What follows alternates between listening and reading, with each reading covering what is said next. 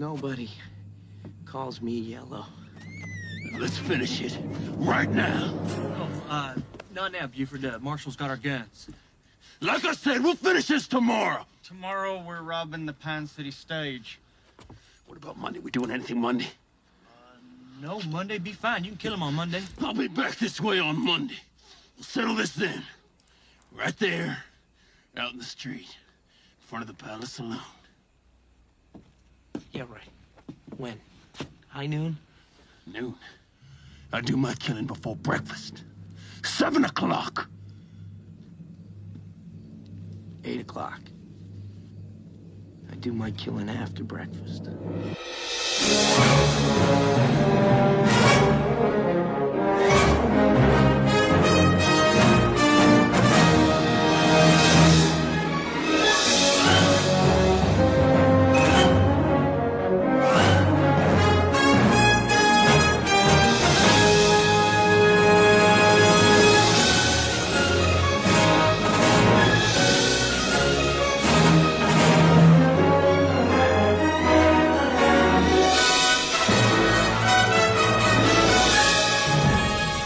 You're listening to League Podcast, the League versus Back to the Future Part 3. I'm Mad Dog Matt Dursin. Seamus Inferno here. Great Scott! Josh Lingle here. All right, we all had one. Uh, welcome back. We had we finished Back to the Future 2 uh, you know, in our previous ep, and now it's it's time. We we should have just done it at the on the same night, just like they recorded this in Back to Future 2 back to back. But uh it did take them 11 months. That one, you know, it's funny. I guess Marty, uh, I should say Michael J. Fox, his like, he had a, his son was born while he was filming these two movies, and his father Oh, passed shit. away. And his yeah, so he had like a Uh, can I can I really bum you out and put the you know how bad things happen in well, it's a good thing that he had a kid, but well, but yeah. you know things happen in threes. I, I read today that he actually started to suffer from some of his Parkinson's during Back to Future Part Three, but they didn't. It was like undiagnosed. I heard that. Yeah, there, he was forgetting things that they now attribute to Parkinson's. Like, like he had learned how to ride a skateboard and then he forgot, like, and stuff like that. Like, and it's, they think that it might have been the Parkinson's. So that's pretty scary. Wow, I didn't Yeah. know that. I mean, that was 30 thing. years ago. You Right. know, 33. Crazy. thirty-three. Yeah, Yeah, and he's still hanging in there. But yeah, imagine like so he had Parkinson's all that time, and we only found out about it like I don't know when when did we actually find out about it? It was like not that long ago. You Was it? say that, but it was probably like 25 years. It was, I think it was like ten Yeah, years ago. You're probably right. I know time. yeah. Good thing we're talking about uh, time whenever he was on Curb was like probably over ten years ago. Right, but okay, when he was on, what was that show? He was on news, uh, not news radio. What was that other show? Oh, Flip City, Spin City. Spin City. Yeah, I mean, like he had it then, and we didn't know, and it's crazy. So, yeah. Anyway, still hanging in there. You go, Michael J. Fox. Yeah, I guess there's a new documentary, isn't there? Like on uh, Yeah. about him. I haven't seen it. Oh, it. really? but- yeah. Yeah, he's been going around advertising it. About that. I mean, think about it. He's he still looks pretty good for. I mean, I don't know how old he's. Probably like fifty, right, or something. Oh, I Hmm. don't. I Not literally exactly just heard sure. it probably like two hours ago. Hmm. Anyways, well, we're we're we're pulling for you. I mean, I mean, Christopher Lloyd's like ninety, so yeah. I mean, like, it's just- And then anyway, sin- silly Star Wars TV. Christopher Lloyd was only like, I think like four or five years older than me, or maybe it was eight years older than me now when he played Doc the first time. And I'm like, no, shut up. yeah, I mean, it's like a, it, it's crazy because I thought he was like this old like man, Yeah. and, and I mean he was because we were young when the movie came out, but yeah, like it's like a We were golden also girl. young when Taxi was out. You Yeah, know what I mean? right. That was like adults. You know what I mean? Oh. but like, I mean, I think it's like the white hair and everything, especially right, that makes Yeah. you think, oh, Doc is you know really old. But uh, Bucks is 61 and Christopher Lloyd is 84 right now. 84. Okay, so he's Ooh. only, I I thought he was 90, but hey, it's like, do, do you guys know that this like thing that people like to talk about now is I, at least I've heard it a few times from different people. Uh, like the Golden Girls were supposedly like only in their 50s, Yep. right? Yeah, And, like, that's they- right. And the oldest one was the youngest one. right right but she was literally irl right but it but in reality she i mean in on the show she was the oldest one because she was the other one's mom but like yeah like they were only supposed to be in their 50s and they were golden like they were old and they were getting it all the time so i don't know like good for them but man i mean i got shit to worry about i can't be. Anyway. I got shit to worry about. Let's um let's let's get into let's get into back to the future part three All right. Um, all right, all right, all right. First of all, uh, I just like to lay it out. It's it was like a budget of forty mil, about, and according to Wow. Wik- Wikipedia, it made two hundred forty-five point one million dollars. The studio actually did save money by filming them back to back like that, apparently. So, like they saved like maybe 10, 12 million dollars or something like that. That's So- smart savings. Yeah, right. And everything, if you go around like all the the featurettes and everything, you know, they all talk about how hard it was. Robert Zemeckis, you know, would film during the day, go back and edit the second one at night, and oh, it was so hard. And like, dude, you're making movies here. but still, it was released. Still May- sounds like it could have been tough. I mean, you know, they probably have like sort of more like sort of like the writer's strike is now. Like they probably have more like union breaks and stuff than they did like in 1989. You Yeah, know what I no, you're- mean? you're They're probably right. They like, have- random like just everybody, production people and like the actors, like run them through the ringer and be like, "Oh, another 18 hour day, great." Well. I mean, I think it, they wanted to get it done because they were going to start doing Family Ties again. The last season of Family Ties was coming up, so they wanted to get all the Michael J. Fox's stuff like in there. I know it was crazy, but I mean, that's he would get what a few hours of sleep a night. I don't know. We all we've all he done was a that. young man at the time. Yeah, yeah. We would have done it.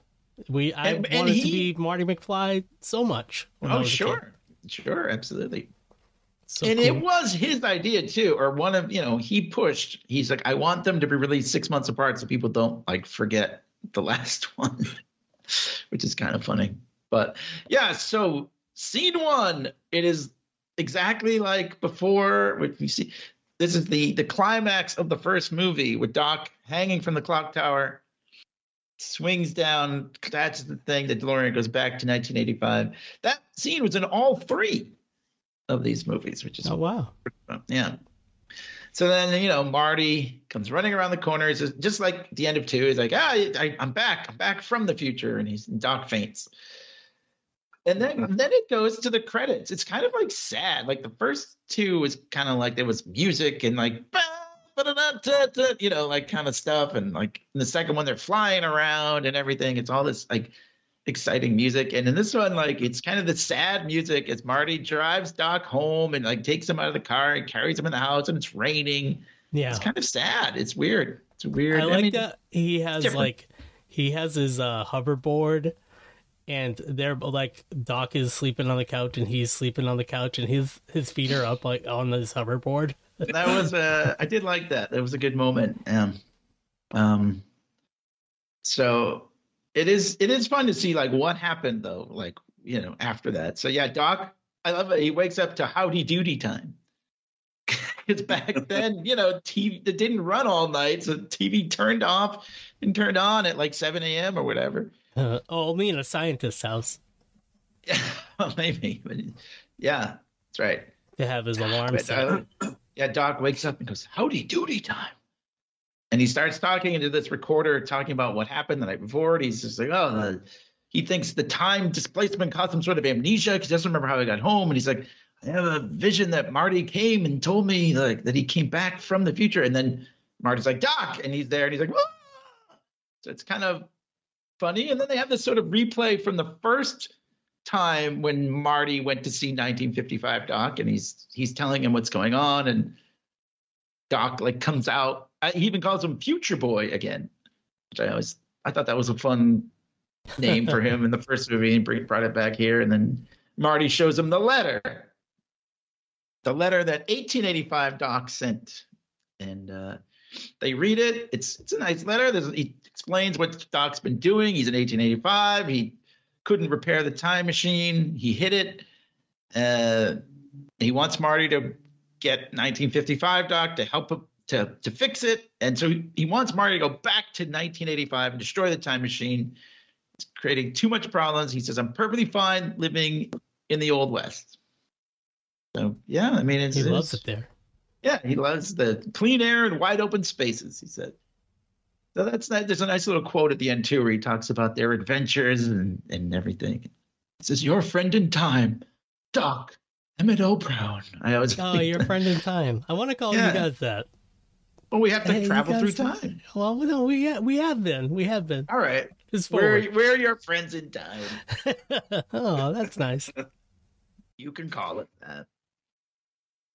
So they go to this cemetery. He calls it the Boot Hill Cemetery, which is the cemetery from um, the OK Corral. Like any, any movie about the OK Corral, I think, or specifically gunfight at the OK Corral. There's a lot of old Western, you know, uh, sort of. And they shot it like sort of on the is it I forget if it was Universal or Paramount lot. Maybe it was Universal uh, lot where they shot all Yeah. the westerns back then. Anyway, so they already had towns and all the set pieces. yeah, yeah, but they did build a lot of that. Oh, they did build. They yeah. did build it for sure, but Yeah. they like kind of like they had the right landscape and everything. They probably did yeah, reduce no, some stuff. But yeah, uh, so they go to the cemetery. They they they they get the DeLorean out. It's Doc mentions the first reference to Jules Verne in this, in many in this movie, Journey to the Center of the Earth. They they dig it. They dig out the car. I like Doc's line. They're, they're looking at like the pieces and stuff, and he says, "Oh, no wonder it failed. It says made in Japan." He's like, "What are you talking about?" Yeah, it's 'cause it's- um. So they're towing the car away, and he's like, Doc's thinking, "Oh, maybe I should go look in the history books." And Marty's like, "Ah, you shouldn't know too much about, you know, your own destiny or whatever." So Oh, yeah, and they mentioned going to the library in timeline B. Remember, Doc like went to the li- It was like kind of a callback to that because Doc like had to break into the library and then like then he had to break in to put him back or something. Right, that's what he said. He said, "I'm going to borrow some news. He borrowed newspapers." This and the, this part's a little silly, but the dog Copernicus, who you know he, he has Einstein in 1985, so that's a fun little joke that he now he he has Copernicus in 1955. Copernicus is all sad at he's crying at a tombstone of D- Dr. Emmett Brown. that I mean, that made me laugh. Actually, that was from before when he was reading the letter, and he's like, "Take care of Einstein." He's like, like he has Einstein at his house. I know. oh yeah. like, Einstein. He's like the, like the, the person, you know, the scientist. the But actor- uh, yeah, Ronald Reagan, the actor. They wanted to get side note. They wanted to get Ronald Reagan in this movie for a brief cameo, and he couldn't do it. But that would have been awesome. If Oh my yeah, God, I would have loved that. Um. Anyway, Just kidding. I wouldn't have loved it. well, it would have been funny. He was only going to play like one, you know, have like one or two lines. He wasn't going to be De-age him. He wasn't going to be Buford Tannen or whatever. He was. He wasn't going to be Ronald. Reagan. He was going to be the mayor of Hill Valley in 1885. Ah. Wasn't going to be like Ronald Reagan, the actor. But anyway, so yeah, it's a little silly though that the dog is like, "Oh, this is my owner's tombstone." Like what? But whatever. They needed something, I guess. And Marty, you know, they get all upset. The tombstone says, "Shot in the back by Buford Tannen over a matter of eighty dollars." And the tombstone was erected by his beloved, beloved Clara. And they're like, "Who the hell's Clara?" And so they take a picture of the tombstone, which is keeps coming up later in the movie as well. So yeah, they go to the library, even though it apparently is late at night. There's no. So did they break in? Like, No time to I- break in again. Back then, they were just open. Library doors. Were maybe nobody cared. What are you gonna steal encyclopedia? Yeah. Take a book. That's what we're here for. yeah, right. So yeah, they're going through all the, the the history of Hill Valley. They look up Buford Tannen, which is Biff's great grandfather. They look up the McFlys. Uh, William McFly was, you know, the first McFly born in America. They say, and they find a picture of Doc next to the clock tower as it was being built, and they realize that it's true. And Marty says, No, I'm going back and I'm going to bring you home. I, I do love that like Doc is still questioning it until he sees the actual picture of him and he's just like, Oh, it's true. Yeah. You're like, what you didn't think it was true before? Yeah. What, what do you think? That was a joke tombstone? Like there was some other, uh, you know, Emmett Gotcha. Brown? Yeah, other and thing I wanna also, say about- did he forget all of the time adventures they've just been on? I know. You know, time travel exists. From 1985. I know. Doc is like, oh. It, the funny thing is too that tombstone is like looks brand new, and supposedly it's been there for like 70 years, right? I mean, like it's. I. I mean. I don't think. I mean, it's been out. It's in the- definitely made out of foam core because when you see it, it get a demise later, it just snaps and Yeah, they had to put like tons of Very- foley in there. It's like crack. yeah, it's like. But it really just like, The sound effects in this uh, are pretty spot on and great. Oh, absolutely. I was listening to it on my headphones, so I was really noticing them. But I was like, "This is awesome." So yeah, no, they they it was definitely a great job back then. I see. So I didn't when- understand how they were like, like. I could understand how a tombstone would maybe not age so much because it's rock, but like, I think over the course of seventy years, I don't think the DeLorean's tires would have just like fallen apart. Like, Well, I- yeah, I wondered about that. I think it's because maybe because it was struck by lightning. I don't know. What do you? I- Maybe. that's what I wondered. Maybe they burned. But could- yeah, I don't know. There is some que- if you want to really look deep into this, like some people think if the DeLorean was sitting there, why didn't they just get gas out of it? You know, like could they have gotten gasoline out of that DeLorean and put it in the? But it, you know what I mean? Like so, ah. he probably already drained it out, knowing that he was gonna have to like it was gonna sit there. to sit So- there for for 70 years. Yeah. I mean, I don't know. It is also weird. I mean, because like that's technic. I mean, there are two DeLoreans, right? Yep. In, and there's four DeLoreans at one point in 1955. Uh-huh. you don't even, you can't even like your mind is will just like explode if you try to figure all this out, I But hadn't there's the- thought of it that there was more than one DeLorean ever. right? Well, because it's Yeah, I mean you're totally they're right. but going through time. never- But I mean, some people think no because you're creating alternate, you know, timelines each time you do this or whatever. I mean, it's I was just I kind of thought of uh Josh, I don't know if you'd back me up on this, but I thought of the DeLorean kind of as a TARDIS kind of thing, you know, like it's the time machine. Mhm. but I guess there I, are I guess you could do that. Yeah, Yeah. I don't watch a lot compelling of Doctor reasons Who, to, so you can. to bo- oh, I mean it's it's a different thing. So, you know, there could be two De- or four DeLoreans. Who knows? I don't know. Right. Okay. So I mean, Infinite like, let's. DeLoreans. I mean, let's just think. I don't want to get too deep into this. But let's say, so Doc takes the DeLorean. I mean, he, he gets struck by lightning. He goes back to 1885. Yes. Can't fix it. Buries it in the cave for Marty to find in 1885. Mhm. Marty takes that DeLorean back to 1885. Like, it, how does that even work? Is it still? It's like a loop. Yep. It's Looper. So it's they, Looper. It's still in. Is it still in the cave? I yeah.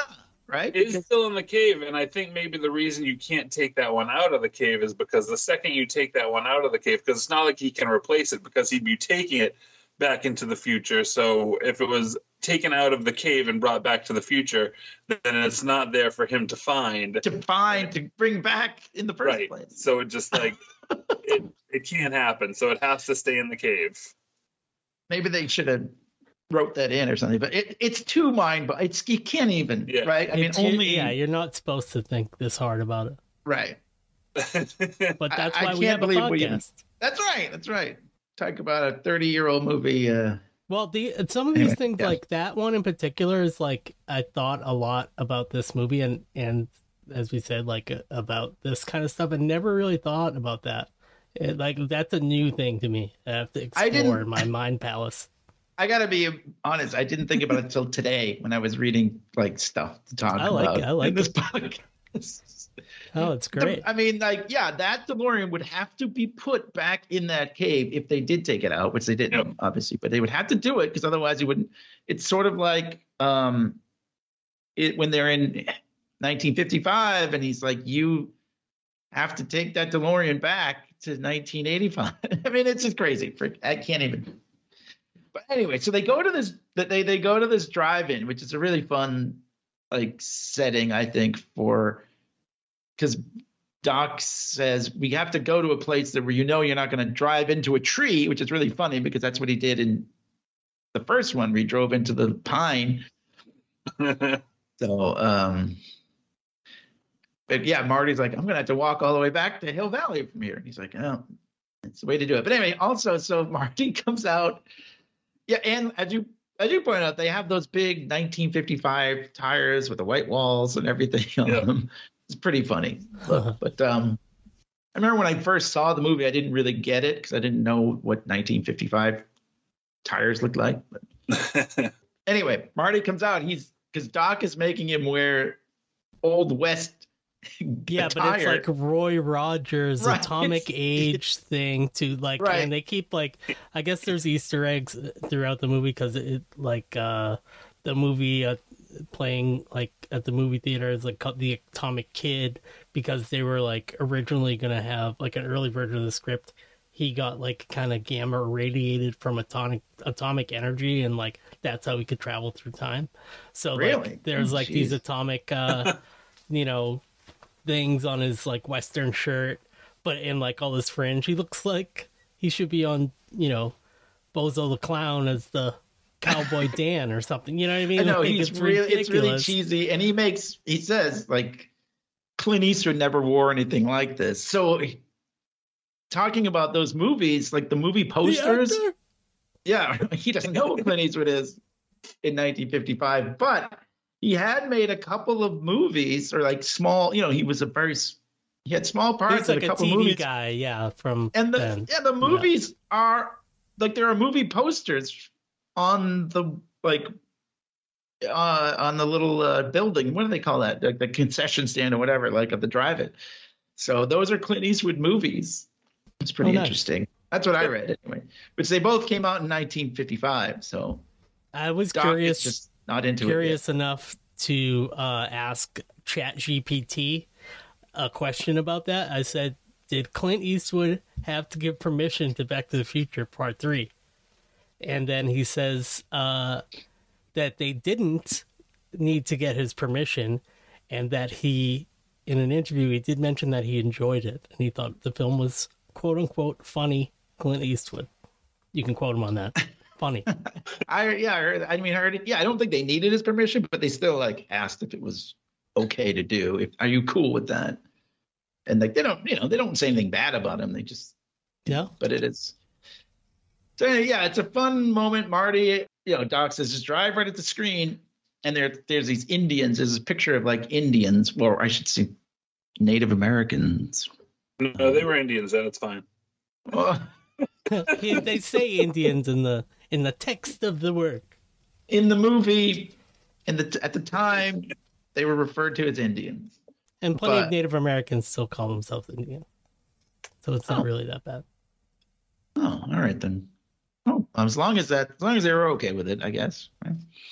So Marty says, if I drive at the Indians, or if I drive at the screen, I'm going to crash into the Indians. And he's like, no, no, no, you're going to hit 88 miles an hour.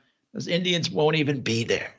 But I love it. He not not, thinking fourth dimensionally. yeah, I love that because he Yeah, says that to him again Get- later. Why wouldn't you? This is what I don't understand. Why wouldn't you just like point the start at where the Indians painting is and drive the other way 88 miles an hour? Why wouldn't you just do that? Because you're not going to hit a, tr- a uh, you know, anything. They Could have have to. a, a dual screen. They could have had.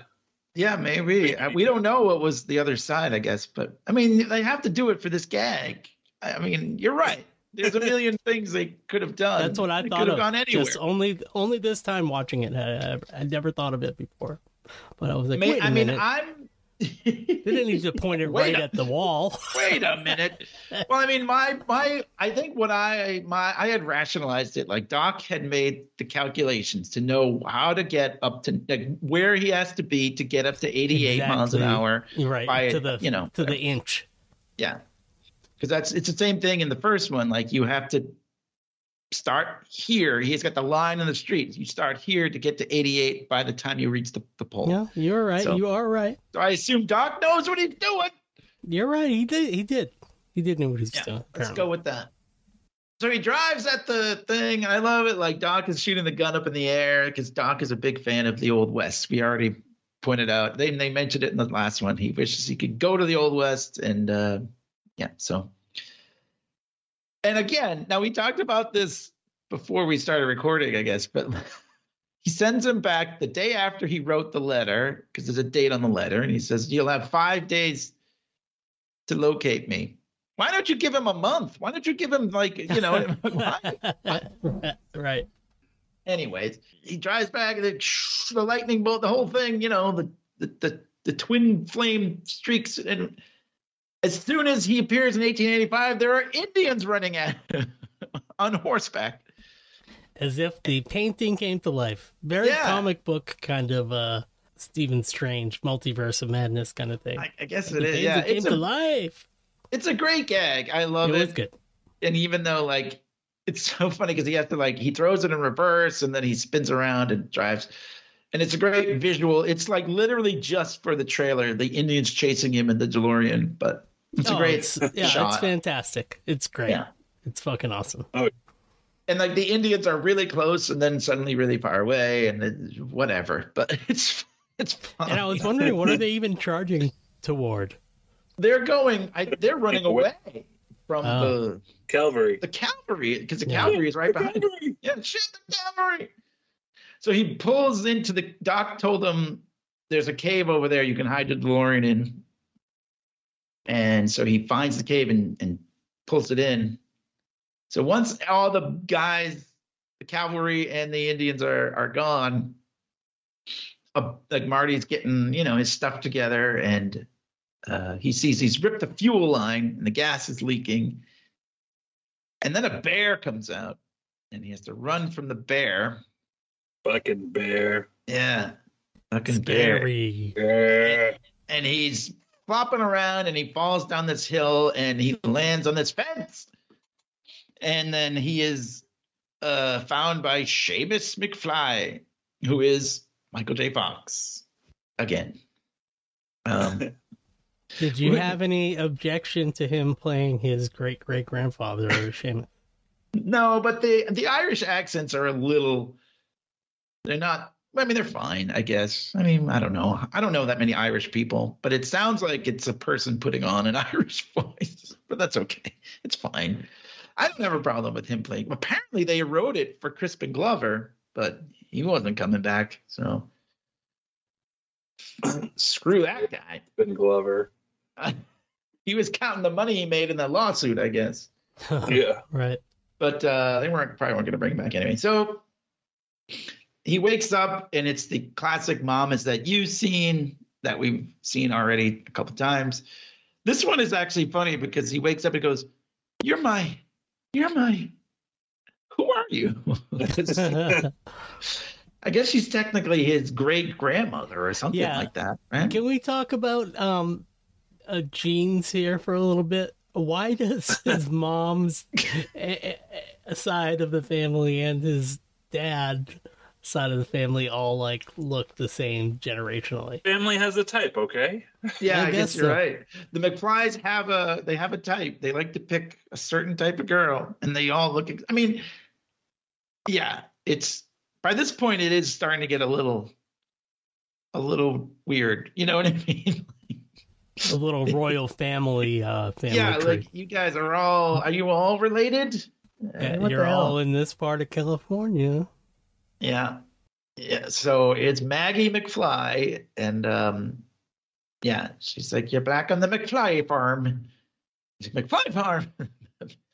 and he meets baby William, who was the first, as we said, the first McFly born in America. And um she asks him his name and, he says um the uncle in the first one that's a little baby, isn't he Uncle Baby Billy? Isn't he Billy too? um Oh, baby Billy. Joey. No, he's Oh, he's jail, Joey. he's jailbird Joey. Jailbird Joey. you're right, you're right. Sorry, sorry. I just thought There's there was no a connection there. reference To, to jailbird Joey in this one, but so she's like, "What's you know, what's your name?" And he says, "Eastwood, Clint Eastwood." Um, Very good. yeah. So then we get a little, you know, they they they they have them they have him for dinner, and the it's at a what is it, a squirrel or a rabbit, whatever it is that he's caught, and they. The corn looks pretty good. I like to say the corn looks like they must have just got that right out of catering or whatever because like but the, the water is all brown and whatever, you know. yeah, he spits out the buckshot. Yeah, yeah. And Seamus says, I'll, you know, I'll take you closer to town and I'll give you a hat. It's pretty funny. So, um, yeah, and Seamus is all, Seamus is very deep. He's like, it feels like it's the right thing to do. So, yeah, it's nice. Anyway, so Marty makes it to Hill Valley, and it's it's the same kind of shot that it is in every we've seen already a couple times in the three different Hill Valleys, I guess. And all the stuff is kind of like the same. The clock tower is being built, which Yeah. is fun to see. And I love It the music. fun. I mean, Yeah, I gotta say, like, this is like the first introduction of to me and like my world of like anything that was a prequel. You know what I mean? So it's like, oh, I go back and it showed when they were building the clock tower. That's kind of cool. right now yeah you'd see stuff like that a lot in you know star wars or whatever but yeah now it's like oh.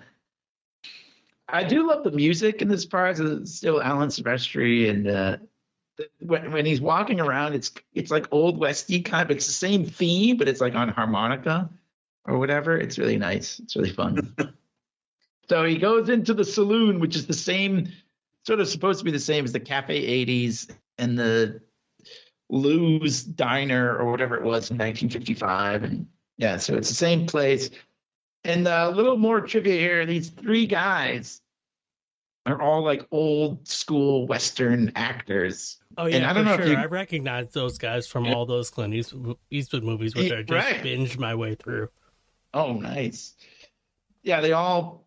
So it was like kind of an, an homage to them. And this the, the one guy that I really noticed is um, I, oh, let me look up his name because it's really funny. It's but he played for Meyer. What's Yeah, that? that guy. The engine. That's yeah.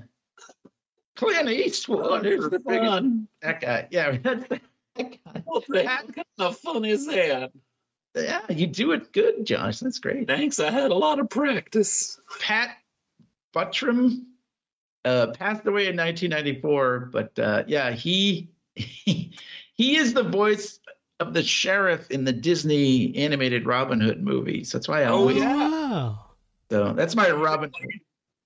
Never Yeah. clicked until you just said Disney and I'm like automatically, I was like, boom, yep. I always recognize that voice. I mean, I love that movie as a kid. he's got such a great voice. He does. He really he did a lot of voice acting and stuff. So he's also in Roger Rabbit. Um, Robert Zemeckis starred. Oh, know, yeah? Robert Very Zemeckis. nice. It's like one of the bullets Yep. or whatever. So, yeah, very well. And uh, the the bartender was also a bartender in uh, was it? Oh, I don't remember now. I had it. Josey Wales, maybe Outlaw Josey Wales, maybe maybe you Oh, know him, yeah. Clay.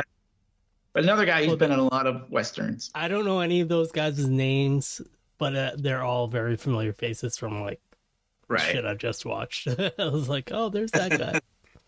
Yeah, no, they do. it's it's great that they put them in in here. So, um, anyways, then we get Buford, Buford Tannen. It's the same thing as in like all the other movies. He comes in and goes, "Hey McFly," except he thinks he's Seamus McFly, and he turns around, and he's like, "You ain't Seamus McFly." But um, I gotta say, when I was a kid, and even like for a long time, I I knew that this was Biff, but he he really looks so different in this. I almost think it's like a completely different. It to me comes off as like a different actor almost. You know what I mean? Like it seems so different than the other ones. yeah, I mean, he does look Good. the mustache. Yeah. Could just be the mustache. I don't know, but I just feel like he, well, he really plays a different part.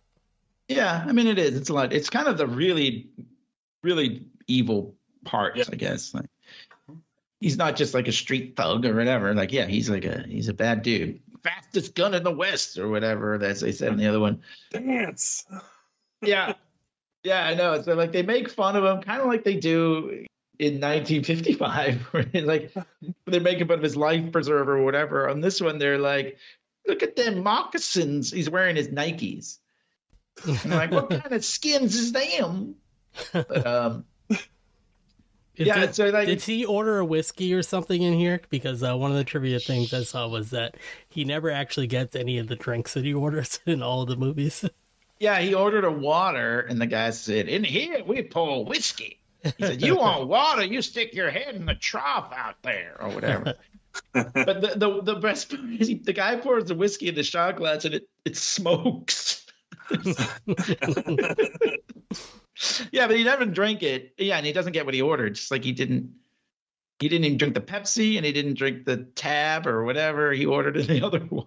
but, but he got like a cup of tea or something. But anyway, yeah. So Buford is, as you put it, he's he's he's doing the shoot at the feet thing and asking him to dance, and so Marty does a moonwalk, which is yeah. Because I mean, even by the move, the time this came out in 1990, you know, it's been a while since we'd seen a moonwalk. But in 1985, where he's actually from, eh, it's probably still a thing. Right. And And, he's like and singing Billie Jean to himself. Yeah, he's like singing it to get into the rhythm. Like in um at the end credits because part of the reason I asked Chat GPT was because I was on the Peloton and I was like looking at the screen. I was like, oh, I'll just watch the credits. And the very last two things are like special thanks to Michael Jackson, Clint Eastwood. it's like the last part of the credits. Yeah, they always kind of have that at the end of, of movie credits and special thanks. But yeah, so and then he, he, I think this is a good move. He jumps on like one of the floorboards and it, you know, they have those buckets that they put the they spit the tobacco juice in and it lands right on Buford. So that's pretty slick. So it gets covered in the like the gross poop. tobacco juice, and then they go, "Get them, boys!" And Marty runs out, similar to the other two times that he's done this, except there's no skateboard or hoverboard or anything for him this time. So he's just got to run. And they they catch him. So apparently Thomas F. Wilson played Biff and Buford and all the all the Biffs. He learned how to ride a horse and how to lasso. So that's he's doing all Oh, his wow, own nice. stunts here. This is all him. And he apparently though, so like they lasso Marty and they drag him around and they drag him to the the, the almost built clock tower and they they they're gonna string him up. And apparently Michael J. Fox did lose consciousness as they were doing this. That's a little scary. Maybe you should have stuntmen do the yeah. do Yeah. work. so Mar- as he's hanging there, Doc, well, we don't see his face, but Doc very slowly comes to his rescue.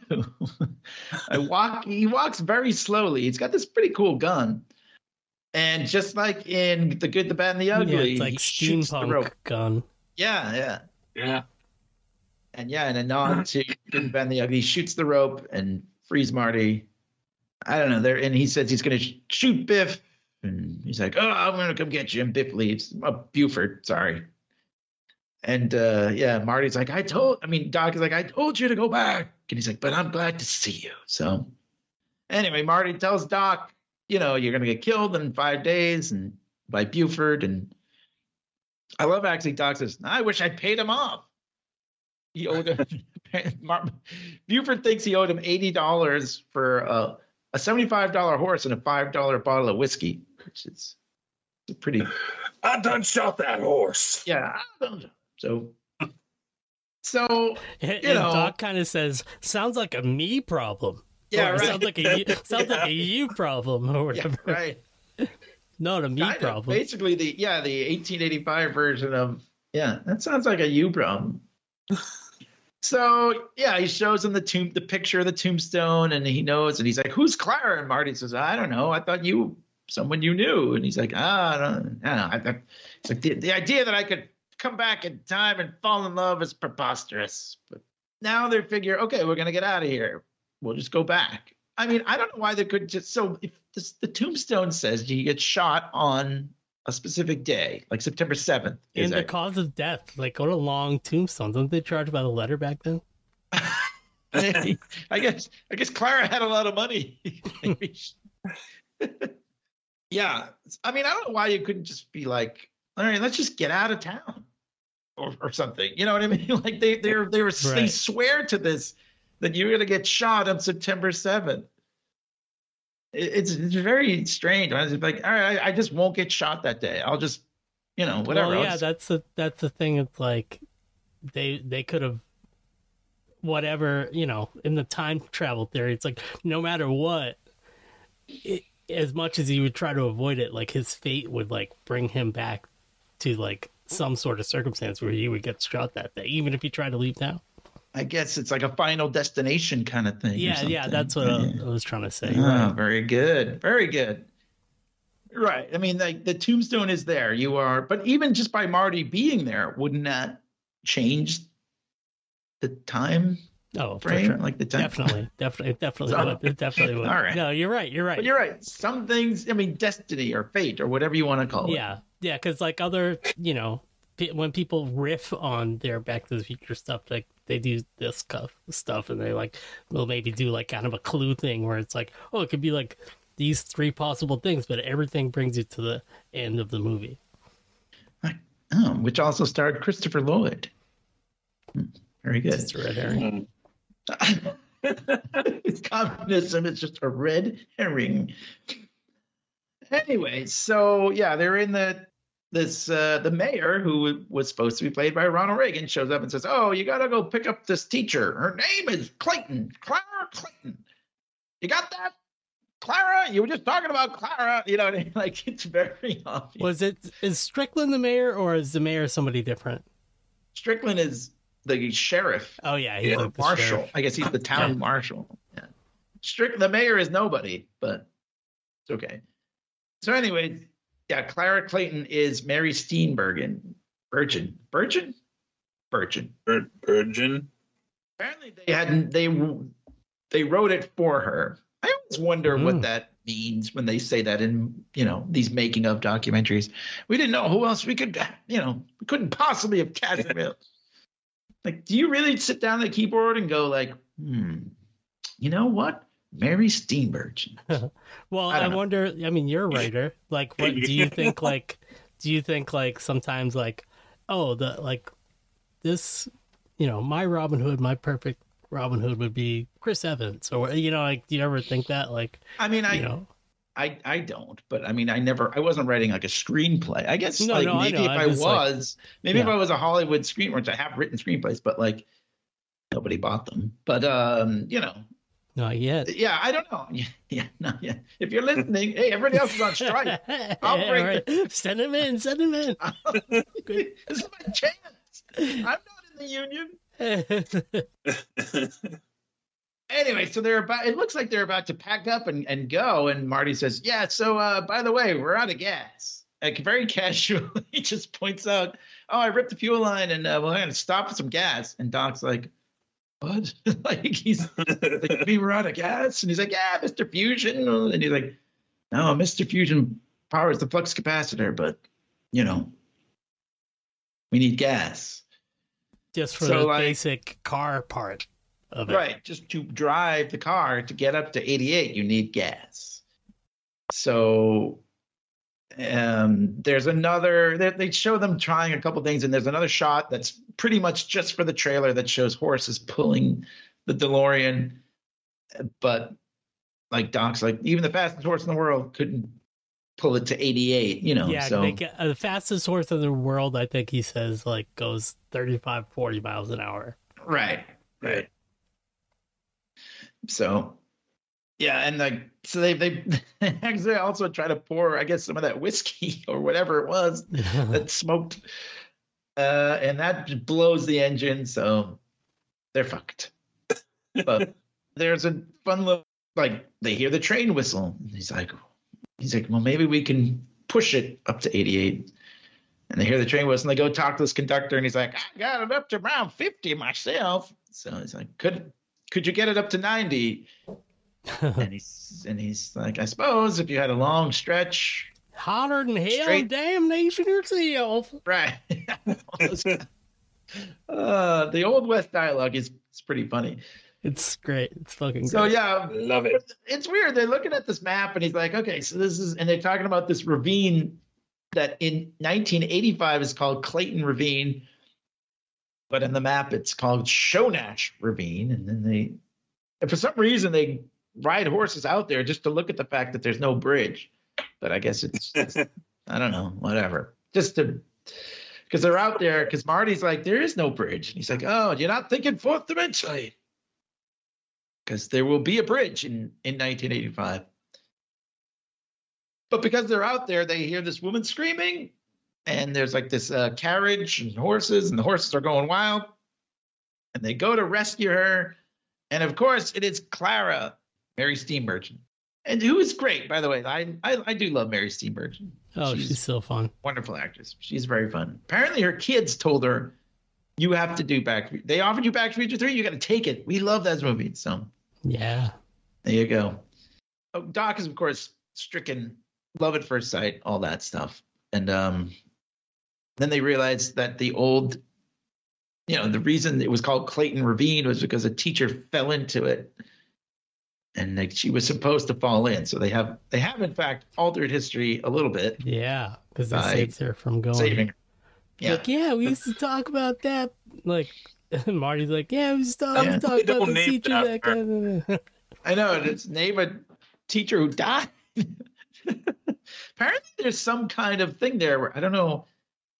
It's like Samuel Clemens' sister almost fell into a ravine or something like I, I don't know. I, I I saw it on like on IMDb and I said, nah, I don't I'm not too worried about it, but go look it up if you want. So um thing I like, we get this sort of like from the first movie when he has the model of what they're going to do, you know, and he, I, just like he says in the first, he said, I didn't intend to build to scale. Marty's like, it's okay. I get it. So yeah, they, it's, I don't know. Doc is very much, I mean, he's a scientist, but he's got all, he's got electricity and everything. I don't know. It's Yeah, pretty crazy. got like I don't know. Maybe it's a little later when he has that like uh Goldberg machine that makes his breakfast crack in the egg, Uh, making yeah, toast and right. bacon. Yeah, It, yeah, I was like, I had to actually get up and pause it and like be like, what is the last thing? It's like something that like shoots bacon through Yeah. like a washing, a thing they would use to wash clothes onto the skillet and starts frying the bacon. But I didn't That's exactly know what it was. I had to like go like look at it real close. Like what? What's that? yeah, I think it is. It's Oh, like, a, I know what you're talking about. it's like slicing the bacon or whatever. But anyway, yeah, he's got he's got a refrigerator, which is like he's huge. It's as big as the room, and it's and he just it makes one ice cube, and so it's fun stuff. It definitely is. But I mean, this guy Iced is he's like a he's like fucking he is Einstein. Never mind like having a dog. I say.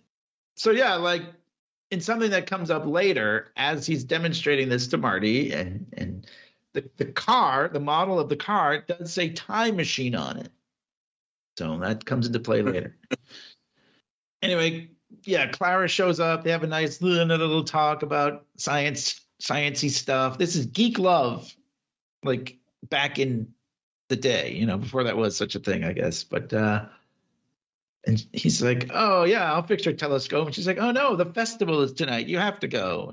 Like Marty's like Marty is the voice of reason. I I kind of like it this one. Marty's like, ah, we don't really have time for that, and he's like, no, of course we'll go.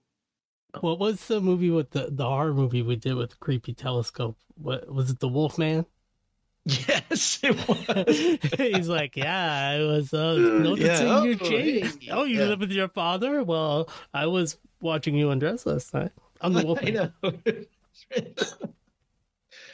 but it oh, is. I'll uh, do fix your telescope if you know what I mean. Oh, I'll fix you and your telescope.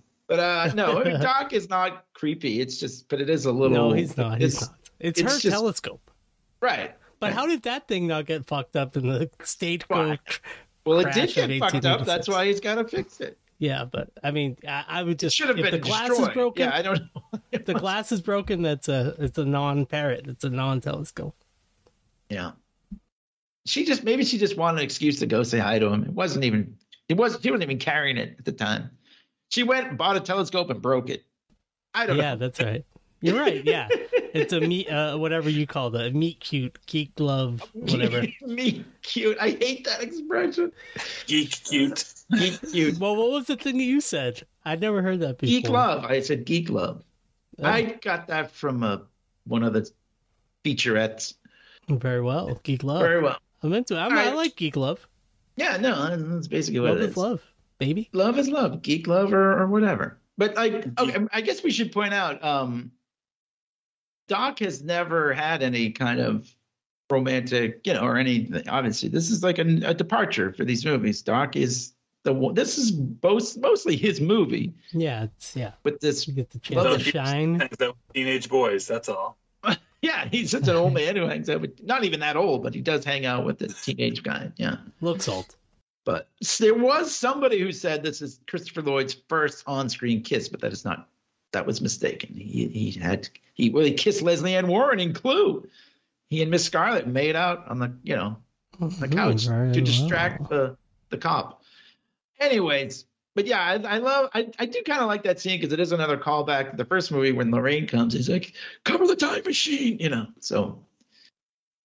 All right, so they go to this festival. ZZ Top is there, who played that Okay, well, I, Oh. I when we do James Bond, I, I you just made a noise that's already going to answer my question. But um, when we do James Bond, we talk about the music, you Yeah. know. I and of course Huey Lewis has a couple of great hits and lots of great, uh, great soundtrack stuff going on here. I was always a ZZ Top fan. Love. Oh. I'm a. I'm a. I graduated from the College of Classic Rock Knowledge. I love ZZ Top. I love that stuff. That's my kind of music. I All really right. like this tune, and You do? you if All you say right, otherwise. I'm sorry. I guess I haven't. I only heard it. Double back again. Yeah, double back. Yeah. So apparently, though, here's a funny bit um, of trivia. Uh, at one point, while they were filming, I think it was this scene because ZZ Top is only in this one scene. They, there was like a problem with one of the cameras, and so like, I guess Michael J. Fox asked them to play like one of their songs, and then other people were getting into it, and they just kept playing, and they played for like a couple hours, and someone went up to Robert Zemeckis and said, "Hey, is that camera fixed yet?" And they said, "Oh yeah, we fixed it a while ago. We just didn't want to interrupt the the party that was going on here." The party. Oh, people were getting into ZZ. It was like a free ZZ yeah, Top concert. hanging out, hanging out. They were technically getting paid to see ZZ Top. Yeah, right. Not even free. They were getting paid. So that's something I heard. Yeah, ZZ Top is in it. There, it does some fun little things. He does like Marty basically does like real life Wild Gunman, which he, you know, he did in in Right. 2015. And it's funny because the guy even says to him, "Oh, a baby could do this," just like the, just like uh, what's his name, Elijah Wood, right? oh, right, right. Yeah. Even a baby can shoot one of these. It's like a baby's toy. So and he yeah, biffs, uh, excuse the pun, he biffs the first one and then he nails it every Right. other time from the six shooter. Yeah. So yeah, Buford Tannen shows up, and we get Marshal Strickland, who is the same. I forget the guy's name, whatever the guy who plays Principal Strickland. Strickland, and he's got a little kid with him, and like, yeah, he makes Buford give up all his his guns and stuff, and and And then he said, I love it. When, when Buford leaves, he's like, You see that, son? Discipline. Remember James that. Tolkan. Discipline. James Tolkan. Okay. Yeah. This is re- discipline. Remember that. It's like every Strickland is a disciplinarian, I guess. All right, so Buford does he did keep one tiny little gun that only has one bullet, and he says if I shoot him in in the back, he shouldn't he, he won't die till like Monday.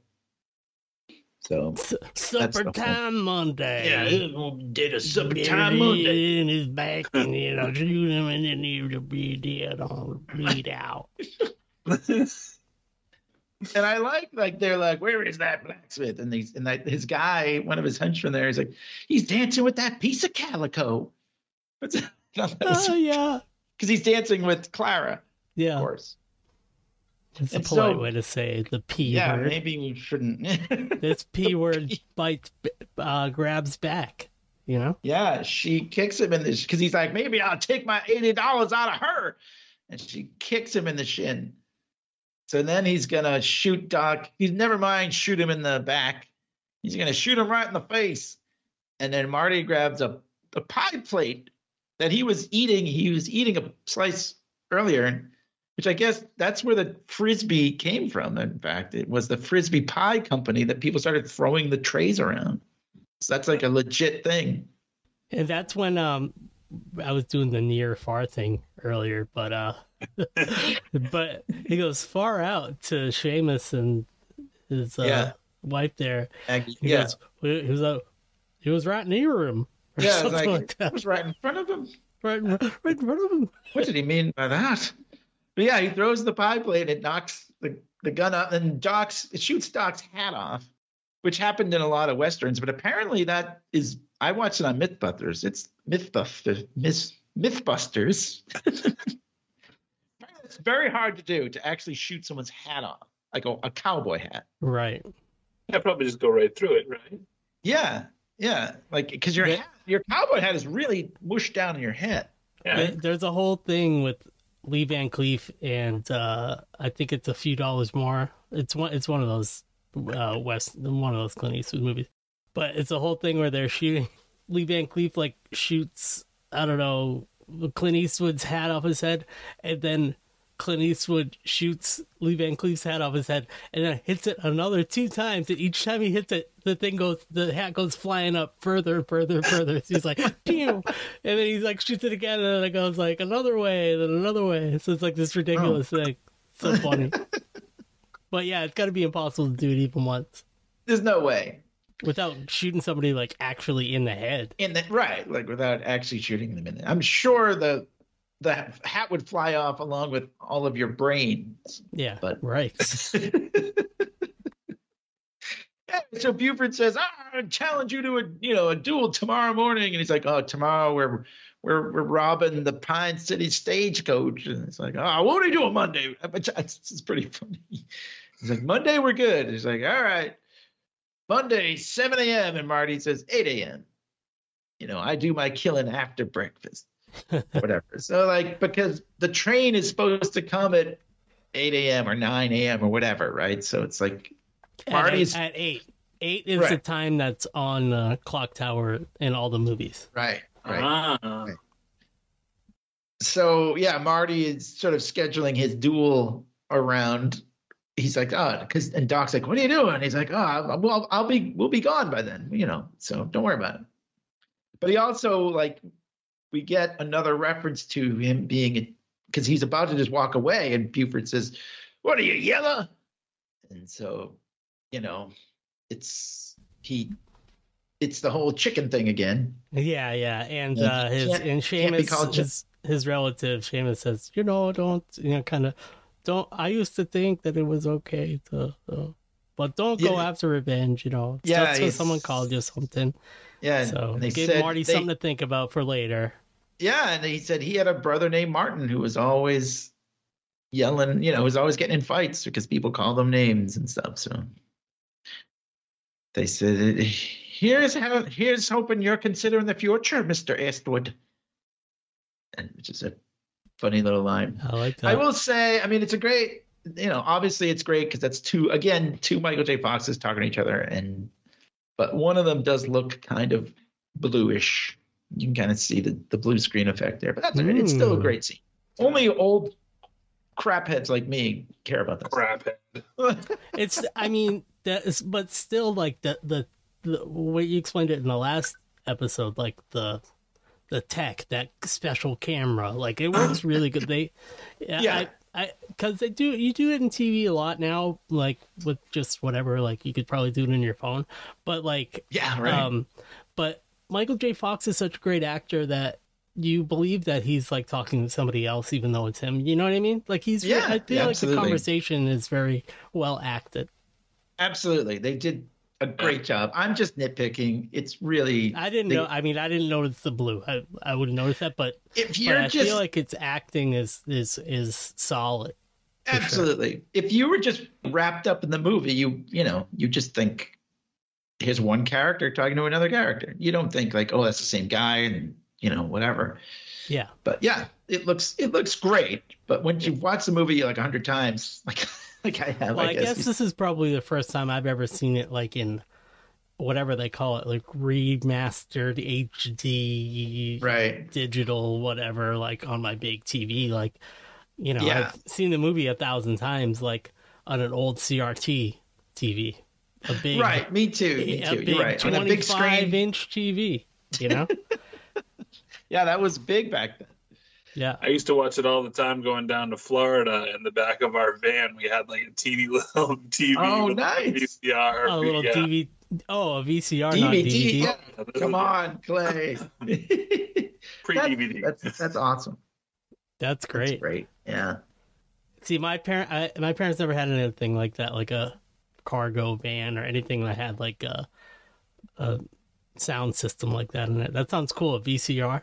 Yeah, That's we never awesome. did that. Pretty. We sweet. never really took family vacations except to the Cape. We went to Plymouth. really Yeah, like work or the trips Cape, disguised. as a Oh, really? Oh, that's yeah. funny. Well, all right. So Doc and Clara get a little lovey-lovey at night. Like I said, that not his first on-screen kiss, but close to it. And then, uh, you know, he's walking around. He's got a little flower in his lapel there, or whatever. And he sees Marty, and and they have like this chat. Like Doc tells him, like, you can't go off the handle anytime someone calls you a name. He's like, that's exactly what caused you to get in that accident in the future. And he's and Marty's like, what? What accident? What are you talking about? And he's and Doc's like, I can't tell you. Because Doc is now very conscious about disrupting the space-time continuum. I guess he always has been, but he's also dealing with all this because he knows he's going to have to leave Clara behind, even though he's he's literally known her like a day. Yeah. But so at, as they're at, at that night, as they're prepping the DeLorean out by the train tracks, uh, he says, "I'm gonna stay." And Marty's like, "Come on, Doc. This could still you could still Right. get shot tomorrow. You know, like you, you can't. You gotta leave." And he's like, "Ah, you can't. Like he's like, I can't let one little photograph determine my whole destiny."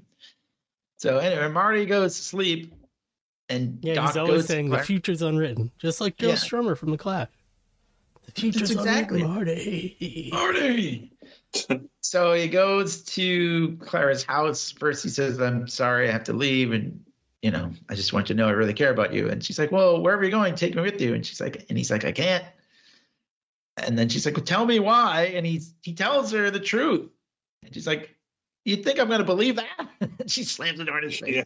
Yeah, she basically says, uh, you're trying to like gaslight me into like my pants. Like try she almost says like you're just trying to get in my pants. They're taking advantage of me by knowing I love Jules Verne and like sweet talking me and like Right. So, whatever. so he you know, she's mad.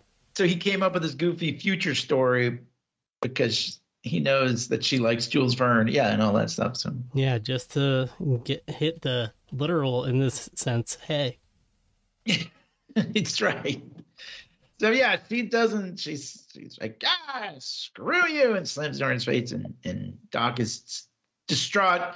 He goes to the saloon and he orders whiskey, Chester, whiskey. And he says, Oh, you know what happened to you on the Fourth of July? Oh no, that's the other guy's voice, but whatever, it doesn't matter. so he, he, he's Oh got yeah, his little. right, right. He's like, uh, yeah. Do you remember? Yeah, yeah. Like so like, at, at one point he hit it a little too hard, but he's got his one shot glass. And this guy, there's this guy, this goofy guy who I guess sells barbed wire or something, and he says, okay, so check it check it out. I have the weirdest uh trivia thing here, which is the guy is based on a real guy. Joseph Oh, really? Gli- Glidden, who maybe that's Glidden paint. I don't know, maybe it could be the same thing. He invented mm. barbed wire. Oh. and turned into be one of the richest men in America.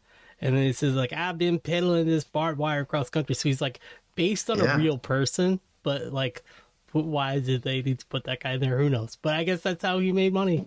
Kind of Well, like if you watch was- Deadwood, you know, just like the guys that made the hardware store were the first people to make money. Well, he's there so Clara can overhear him later talking Oh, that's right, because he's getting on the train and he's gonna go bring this barbed wire to this gonna go sell this barbed wire. so yeah, uh, but yeah, it is, it is funny. He's like, you never know what the future may hold, because you know, even though you're heartbroken now, but he's like, well, let me tell you about the future. So then, like, Marty wakes up. It's morning. Doc is gone. In and his like, what the clothes, in his clothes again. Yeah, that's true. Marty's always sleeping in his clothes. Although I don't know what else he would. I guess he did wake up in his pajamas earlier because you saw his butt, Yeah. a little bit of his butt. It's yeah, not like the uh the old pajamas with the two Yeah. buttons on it. with the little button on the ass. It's What like a it's called union union suits. Is that what they? Is I think so. they were called? now you'd call like a I call my rebel suit. I Um, don't. Mine's a union suit. To be clear, to be Never clear, mind. mine's a a union suit. Confederate suit. Uh, Yeah, no, union suits. so anyways, I guess Doc has been in the saloon all night talking about the future, and he says, like, we don't ride horses. We have motorized carriages called automobiles. And he's like, does anybody walk or run anymore? or whatever. Or like he said, it's like, yeah, we run for fun. Like, Run "Run for fun. What the hell kind of fun is that?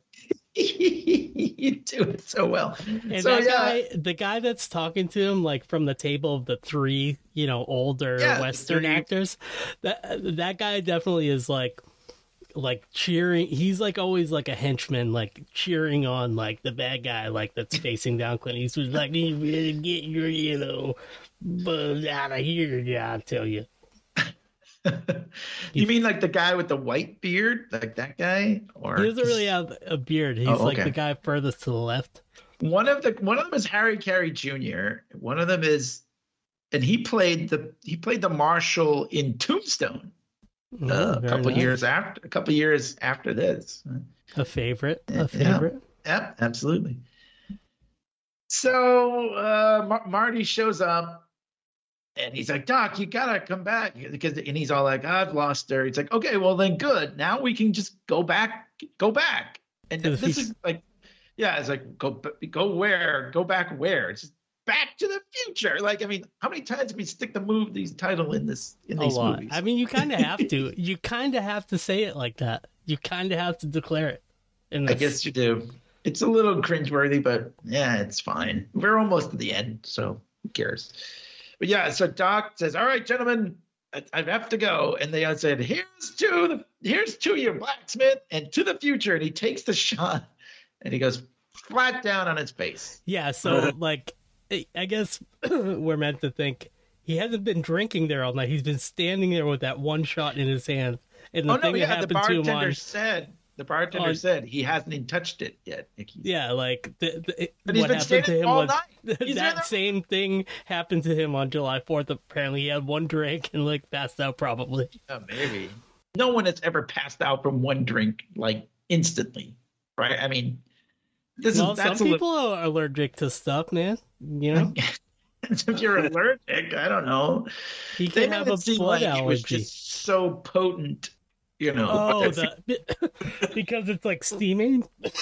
yeah, yeah, I guess. I mean, you know, it's it's I see what you 1885 whiskey. Maybe And they didn't know how like- to distill it back then. But also, like Doc is like not a drinker. He has no tolerance. know? Obviously, obviously, but I mean, I'm just, I mean, and, and who, again, who cares? But I mean, there's there's no way I mean, I could see him literally drinking and puking. Right? I yeah, yeah, yeah. Right. But Like I've what, never- what would you would happen have if somebody be- that's never had drink, a drink, like, you know, and they're 50 and they have that shot of whiskey? What would happen? They'd probably throw up. You're right. They would probably like, just. oh, yeah. why would you drink that? Is probably what they'd Right, say. but you wouldn't just pass right out. But I mean, I get it's a comedy spot. I'm not gonna, you know, I'm just it's it's kind of it's kind of silly, right? But yeah, it's so there's silly parts of this movie, but you know, very much Great. so. Yeah. So Buford shows up, and it's not eight o'clock yet, as as the clock tower tells us. And Marty sort of says, "Oh, I'm gonna have to forfeit. I'm not really feeling up to it." And he's like, Buford's he's like, "Forfeit? What, what's that mean?" "It's like it means you win without a fight." Like without shooting, and he's like, "Hey, he can, hey, you can do that." I love the way he yells it out like that. So it, again, we get like he's like, you know, you're a chicken and and whatever, and all the guys, and I, the the guy from Robin Hood, you know, goes, eh, Clint Eastwood is the biggest yellow belly in the West. One guy even gives him a gun. To, he's like, yeah, go shoot, you know, go out and you know, and Marty finally comes to the realization that it's okay if someone calls you a name. And he says, he's an asshole. Yeah, I don't Which care I remember assholes the- think. The TV version, they would always say, he's an idiot. But, you know, couldn't say asshole on TV back then. But anyway, so. literally, Doc springs back to life. Oh, I forgot to. They mentioned they gave him wake up juice, which apparently Tabasco is part of. Yeah, it was all like the hot sauce and stuff. Yeah, it's definitely so. Anyway, it he snaps right out of it thanks to the wake up juice. But then he like goes out and he falls when they said they wanted to Yeah. drink like out of water. You got to go drink out of the trough. He, the trough. He like falls into the trough and wakes up. He does. He does he gets a drink of water. right first. But yeah, so like anyway, Doc is awake and he's oh my head is killing me. But then he's like he's like, hey, you got a, a back door? And he says, yeah, it's in the back. Which I always thought was kind of a funny funny line. So was they try to funny dig out the back, and Biff's guys see them, and they they they shoot him a little bit, and um, and he says, uh, "Oh, he's it's a union suit." Sorry, I, eighty cents. Oh, it's not bad. Prices back then, right? Yeah. Anyways, I'm locked out of whatever chat you guys are giggling about over there. Well, he so- Why? It says you're on it. yeah, I you're can't there. see it. I'm Just not going to don't. mess around and find out. Fuck around All and find out now. Anyway, so they, they they shoot up the alley there a little bit there, and Doc is captured, and Marty goes flying. He goes to avoid the the void getting shot at. He he runs into this whatever building that is, and he hits this sort of one of those stoves, and a little door thing like flies off. And Oh yeah. So anyway, they got Doc. They're gonna shoot Doc if Marty doesn't come out.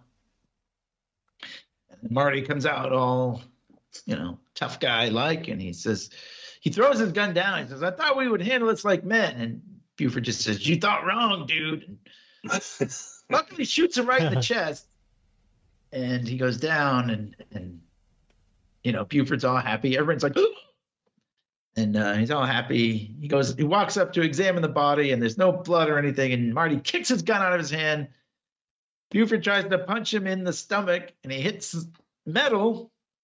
And Marty reveals the the the the, the door from the stove it was his bulletproof vest. And if you remember from uh, the the last movie, that's Yeah. the movie that Biff was watching. He was watching Fistful of Dollars with uh, Yep. Clint East- Eastwood. There, that's when uh, that famous scene is. Yeah. He- so here we are, back in the Here old we are. west, Right. Calling yeah. back. to- Marty, yeah, that was right when Marty walked in. So Marty would have seen that too, even if he didn't know the movie, which yeah, he probably. yeah, you know, you're right. If he'd never seen that movie until then, you like thought of it. You're like, hey, that's a good idea. It's a good thing he didn't shoot him in the head. he does have i do really like the marty mcfly version of the um the clint eastwood called the stranger he has like a bunch of different names but uh his poncho the one that marty has i think it's a little cooler than the one clint eastwood has Yeah, yeah, it was it was pretty nice. Just nice and thick. i'm gonna get one Yeah. Oh, Yeah. all right. It's- Wear ponchos around. s- over your leisure suit or not leisure suit, union union suit union suit leisure suit. My That's- leisure that's- suit from Back to the Future poncho. 2, though. That's the 50s. purple Yeah. and gold. Gold. So anyway, yeah, Marty really beats the shit out of him here. I guess because this is like finally like all the biffs that have caused you all this trouble over all you know this yeah, whole and time. right into the the original uh you know that guy's like starting his manure collection business Basically, yeah, it's it's a it's still Jones. It's a different initial. It's like A Jones. Yeah, and he punches him right into this manure thing. and it's like really and as you pointed disgusting oh, grass green cuttings. goes- yeah, you know as if the horse just ate like a bunch of grass yeah. and then even buford has to spit out grass shit out of his mouth it's so gross i mean i know it's probably just real grass and not shit no, it was horse it's pellets. I think they said it was horse pellets. Oh but yeah, probably- it does look like horse pellets. I've seen that before. Yeah, totally. because horse pellets apparently look the same going in and going out. hmm That's what they said. Tell me about it. I don't know anything about horse shit, but I have uh, IBS. I know Wait, I'm what? full of horse shit. Oh God, Just kidding. You had to go there. Fun. Anyway, yeah. Also, as you pointed out, though, he he punches him and he falls into the tombstone, breaks it yeah, it breaks it. instantly, like Loud, louder nothing. noise in the sound effects than Yeah. the actual what happened there on set that day. With, of the Well- the two pieces of foam getting separated from one another, painted Well, on yeah. both sides. I mean, I know he does his own stunts, but you don't want him actually smashing into it. You know, No, no, um, no, no, no. card. But anyway, so yeah, I mean, and this is, I mean, I guess when I first actually watching this, I was like, damn, he just he keeps punching him and punching him, and he hits him with the the, the metal thing a couple of times. But I guess yeah, like when you think about it, between the, all the Biffs and Griff and now Buford, I mean, this guy, it's kind of just like this built up. So this is the finale. This is it. And he punches the shit out of him, and yeah, knocks him into the manure, and he is arrested by Marshal Strickland for a robbery that he the robbery that they went and committed the day before that they couldn't do the duel that that day. But meanwhile, they they hear the train whistle and like, oh, we gotta go. But he stops for a second to tell Seamus like to take care of his baby and everything like that. He's got one last goodbye in. So they ride for the train. But meanwhile, as we pointed out, the guy, the uh, barbed wire salesman, is on the train and he Clara gets on the train and happens to sit right in front of him. And this guy's like, Oh, that poor man.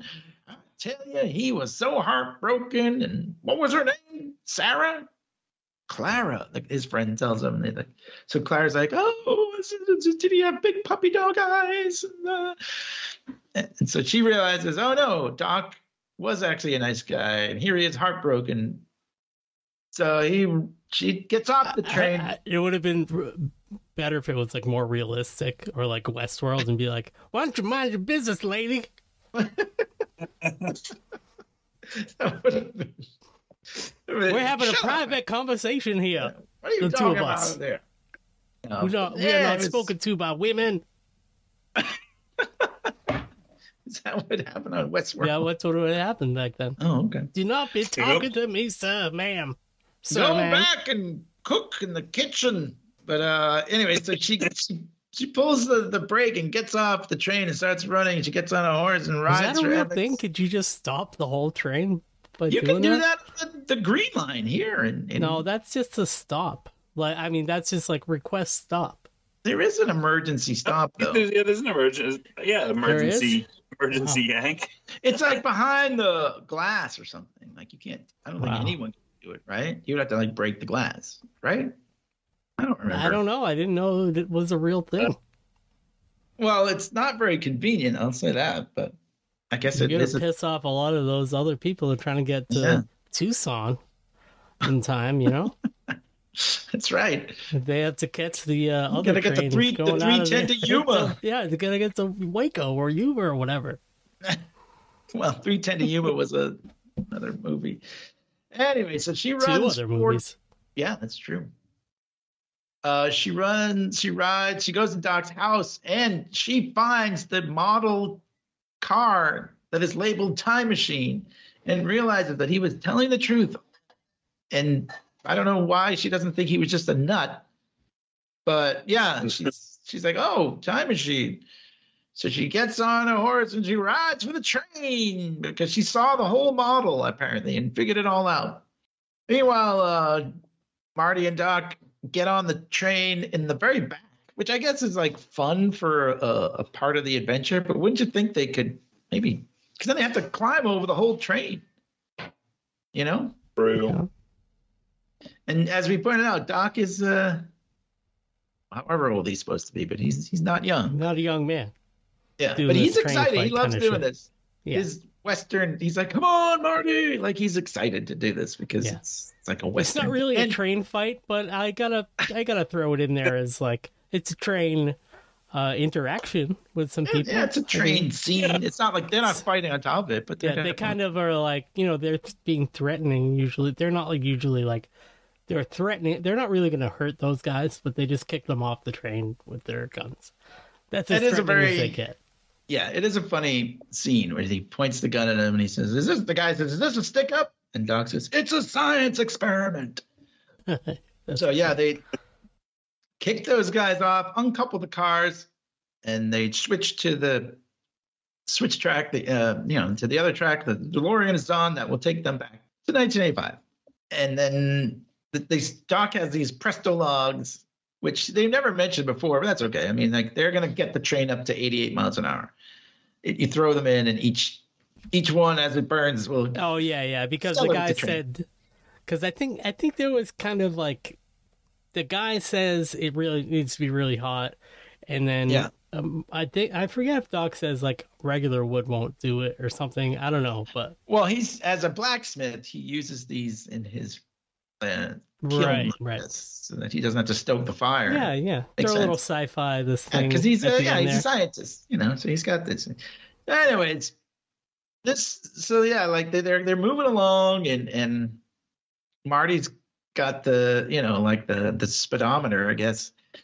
And he's saying, okay, you know, hey, we're at 25. And meanwhile, Doc is in the train and he's going to get out and climb onto the DeLorean, which is in front of the train. I think they maybe could have switched places on this one because Doc is not too steady getting out there climbing, climbing from the train Yeah. onto the DeLorean. Also, like back in 1955 too, like when he has to like connect the things, it's like, oh, is he is the old man gonna do it? Is it gonna? Yeah, I know, I know. and he's he's kind of he looks like he's kind of afraid of heights. I don't know, but yeah. So he's trying to um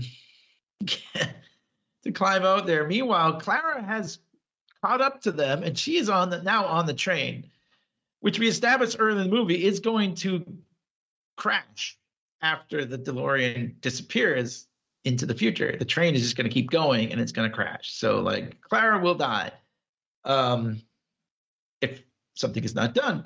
So yeah, she like honks the thing, the the, the whistle, whatever, and Doc realizes she's back there, and he said, and he so Marty and Doc have these walkie talkies, which amazingly still work. I don't, yeah, so, but um, he's like, I'm gonna go back for her. Just keep calling out the speed, and he's like, Marty's like, we don't have time for this. And he's like, we'll just have to take her with us, which is a you know, something he thought about it and and he said, No, I'm a scientist, I can't do that. But Right. yes, he's gonna go back and grab her.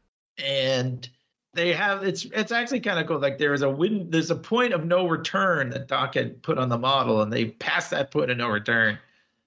And they're they're going up there, and once they like Mary Steenburgen is like as Clara is like falling all over the place. She's like hanging literally by a thread as this the, this thing is rocketing now and it's about to blow up. And Marty says, "Ah, "This is the part that kind of oh boy, I don't know how you guys feel about this, but he says, Doc, I'll flip you the hoverboard," and he holds it out and lets go of it, and it instantly just goes right to his foot. Like,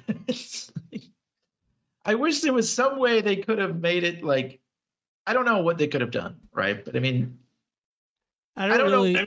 What What are you saying? What happened? What Marty holds the hover, just holding the hoverboard out the door of the car. Oh, let's right. go, let's go of it, and it just goes right to Doc's foot. Right, like it lands on He Doc's. aimed it. What? I mean, he, he didn't really measure it or anything. He's just like he's like, get hmm. ready, and it's just there. Like I don't know. It's just it's it's a little magic. silly. Magic. I mean, it would have sucked if he missed, right? Yeah, I Maybe mean, it definitely has would've- like some sort of internal like goes to like where Kind of. feet are or something. Has some Go to the intelligence of foot, maybe. throw it out there. Oh, it goes to the nearest floating feet. All right, I guess you get a no prize. I'm No trying to no prize. prize. Ah. I didn't. I never noticed that before. But. You never noticed it. It's the climax of the movie. No, I never that that noticed happened. like wh- why that. I don't know. I didn't question it. Didn't. I guess just, it only was go- I- I was just go with the flow. only I crap. go with the flow. I go with the flow. these- I know. No, you, I mean that's why that's why I love you because I'm always like, ah, shit. You're a, you have a lot of questions. I never. I don't leave movies with a lot of questions. I go, yeah, hey, that was a movie. See, I was like, I'm always just like, oh, I hope it makes it. Oh, I made it. what did you think was gonna happen? Every time I I watch it. Every time you're like, I hope the hoverboard makes it this time because I don't know. I mean, it was a great callback. I mean, the hoverboard, you know, like you pointed out, it was in 1955. He brought it back with him, and Yeah. now it's, here it is again. Like Chekhov's love that. It's- hoverboard. it basically, yeah, exactly. It is Chekhov's hoverboard. I love it. It's pink. It's great. And it, but I have to admit, yeah. So Doc gets it on his foot, grabs Claire. And and isn't the kinda- other? Isn't the uh the hoverboard that the girl takes, like called the Mad Dog, which is basically ba- based on uh, Biff Tannen? I mean, um, uh, Buford. Like that's his nickname. The other, the evil hoverboard, Look Spock at that, hoverboard, yeah. is the one with the with the one with the goatee. The Oh, no, from it's the a pit future. The pit bull, Oh, Pitbull. which is a mad dog. That's right. That's what I'm saying. the hoverboard goes right to Doc's foot, and um, he just kind of flies away. Just rejoice. Yeah. To It's- your it chagrin? looks a little- he he takes Claire in his arms and kind of flies away on the hoverboard.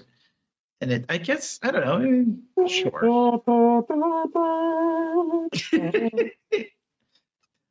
and uh, anyways, they're about they're at 85 miles an hour. Marty closes the door, gets ready, puts on his cowboy hat, which is great.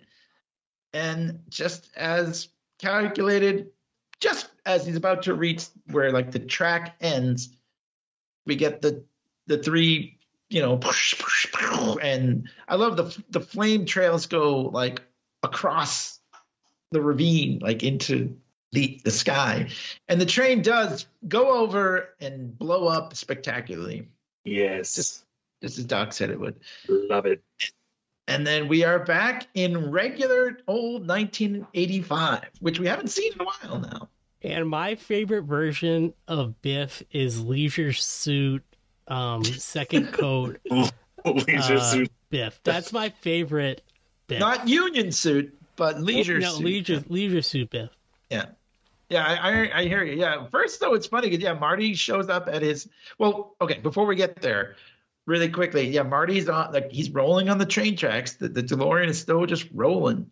The momentum and, like, his yeah, I I love that. I love that. He tips his hat to people who are, like, waiting at, like, the, what do they call that when those bars come down? But, um, yeah. And, um, but it's, it's they're not the the things aren't down for the DeLorean. They're down because there's a train coming. Marty gets out right, right, right in the nick of time, and the DeLorean is smashed to pieces. And um, They really didn't want Yeah. to make a fourth movie. I know that is a real. I mean, that is a real, not a real DeLorean, but I mean, and they only had a couple, and they really did smash Oh, sure. that one. For if you've ever Sure watched uh, that movie, there's a documentary called Out of Time. I think it's on Hulu, and it was about the the DeLoreans in the in these movies. So, anywho, yeah. So it is destroyed. The flux capacitor like dims and dies. Yeah, it is a fun movie. So it is kind of like a it goes like and Marty realizes like, oh, Doc is back in, in 1885 now, and I'm here. And so it's just what he said. He said he wanted to destroy it and he wanted to live out the rest of his life in 1885, and now he's got his woman and uh, and everything. But yeah, Marty is obviously sad because he can't hang out with Doc anymore. But yeah, Marty goes to his house, and as you point out, old, old second coat of wax Biff is there. I love it because at first he's like he doesn't see it's Marty and he goes, "Hey, butthead," he goes, "Oh, Marty!" Like it's really funny. Like for for a second he's like mean, and then he's like, "Oh, it's you, Marty." So and then we get the family. And they're going to brunch, and Marty's still in his like cowboy tunic garb and everything. So it's kind of they're like, "Did you wear that to the lake?" Which is funny because the lake he referenced going to the lake in the first movie. So I've never noticed that like dad is like in the back, just like hanging out in the doorway. yeah, they did not want to give much screen time. Right. to- But you know how you know how I said like I never noticed like the Elizabeth Shue thing really, you know? Like I didn't notice the Crispin Glover stuff either in the sequels. I just never noticed it when I was a kid. I just didn't didn't I didn't.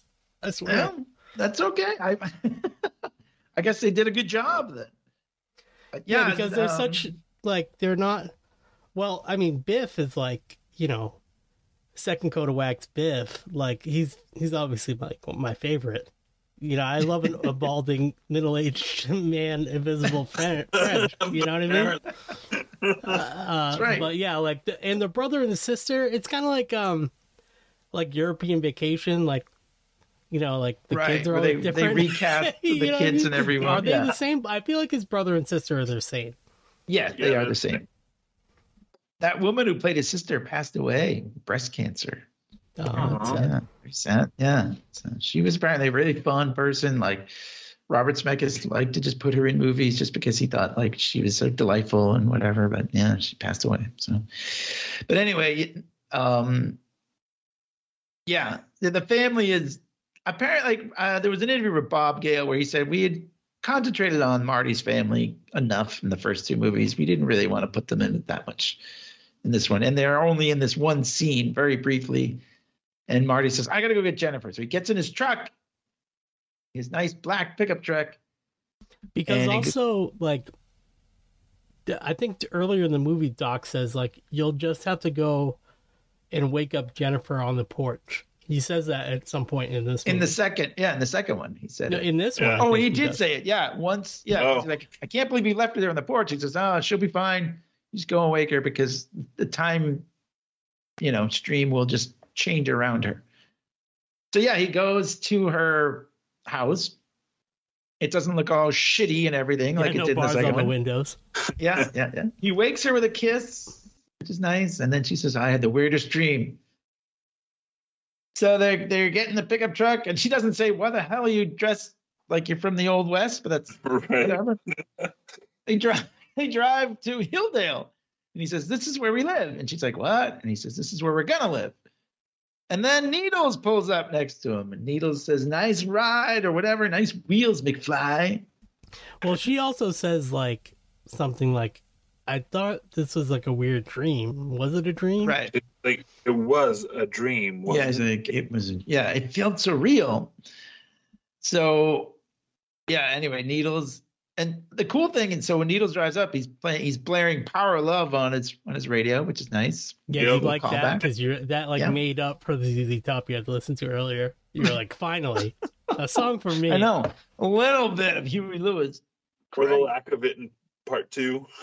Yeah, I know. Nothing in part two, but a little bit here.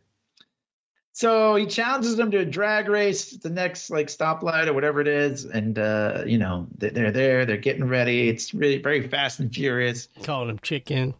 Yeah, exactly. One last time. and this Full time time's sake. the light turns green and Marty throws it in reverse, and uh, Needles takes off. Classic Top And- Gun move. Yeah, right. And a Rolls Royce pulls out of the driveway, and Marty would have smashed right into it, he says. And Jennifer remembers hearing that story in the second movie, takes out the fax that said you're fired, and it erases, just vanishes. And then she goes So like, "It erased." It erased. Yeah, it's because now she's just looking at a blank piece of paper. But also So- like from the future that says like, you know, Tech Corp nine thousand on it or whatever. You know what I mean? but if the fax didn't say you're fired, Yeah, the, it erased. maybe it should have changed to like you're promoted or something. But whatever, it it goes away. So then I guess Marty, we infer that Marty told her the whole story because they go look at the the remains of the Yeah, DeLorean. she like sort of believes him. Yeah, like yeah, she Mr. says you were right. The whole yeah, broken not on the much left. ground. Yeah. And as they're examining the pieces, we get the time travel noise again, and it's a train. Well, first there's like the the thing that, with the train crossing again, and Yeah, but they're like, "Where's the train?" And it comes through time, and suddenly there's a it's steam driven, uh, you know, train there. Mary Yeah. Steenburgen. Yeah, Mary Steenburgen is there. And their two children, Jules and Vern. And uh, they show him, they, you know, he gives him a picture that says, like, uh, it doesn't say your friend in time, but it says something similar to, like, to that. The picture of them at the clock tower. And it's all very nice. And, and uh, here's a little uh, nerd alert knowledge drop. Uh, as someone that's into train fights, uh, this is a, a famous train. This is like a like they need a they need a train in a movie. They're gonna use this one. It was been in use in Hollywood since 1897. wow, that is one of the most iconic trains in cinema history. wow, that's and it was, it's called the Sierra Number Three. Uh, Docs Ah. is um, called the one. It's it's no, I forget the name of it. But it says one thirty one. I don't know if there's a significance to that, but uh, but the the train uh, it keeps a rolling, as they say. That is pretty cool. They also had to build a miniature of it, so because it flies away a couple minutes later. Yeah. But before we but get that to was that, just yeah, real. right? that really no, the flying one wasn't real, but the yeah, the actual train that they're sitting on and talking is real. Yes. Um, Jennifer asks about the the disappearing ink on her fax, and she's like, "What does it mean?" And he says, "It means the future isn't written yet." So this is like the final message. Like, yeah, you go and do whatever you want because Yeah. the future is isn't written. So it's kind of like a. But also, no, we just did all this time travel stuff. And we're like- ending it here. This is it. Right. That's it. you know. So yeah, it says make it a good one, and then the Have a and then we get one. one more. We got to get one more when he says, "Where you going, Doc? Back to the future." yeah. Doc goes, The "No, name of the movie? Yeah, basically, right? And Doc says, "No, I've already been there," and but he doesn't say where he's going. But he gets up. I I mean, he gets in the train. The train lifts off, just like at the end of the first movie with the DeLorean, and it flies away at the camera. And then we get Clay's favorite song. I have uh, I have a note here that it says in which the time machine flies off to the sunset was added at the last minute in order to give the series a sense of closure. Huh? Like actually yeah, flying away. I mean, they could have just right. I don't know. They They could have Just, they had to make it fly away. They had to. Yeah, I mean, it's the only way to do it. I have a question before we, you know, before we wrap up, but that's the I already said the literally the end credits thing, but I have a question for you guys. Just a hypothetical fun question. Where do you think they go? I have a I have a guess. Do you want me to go first?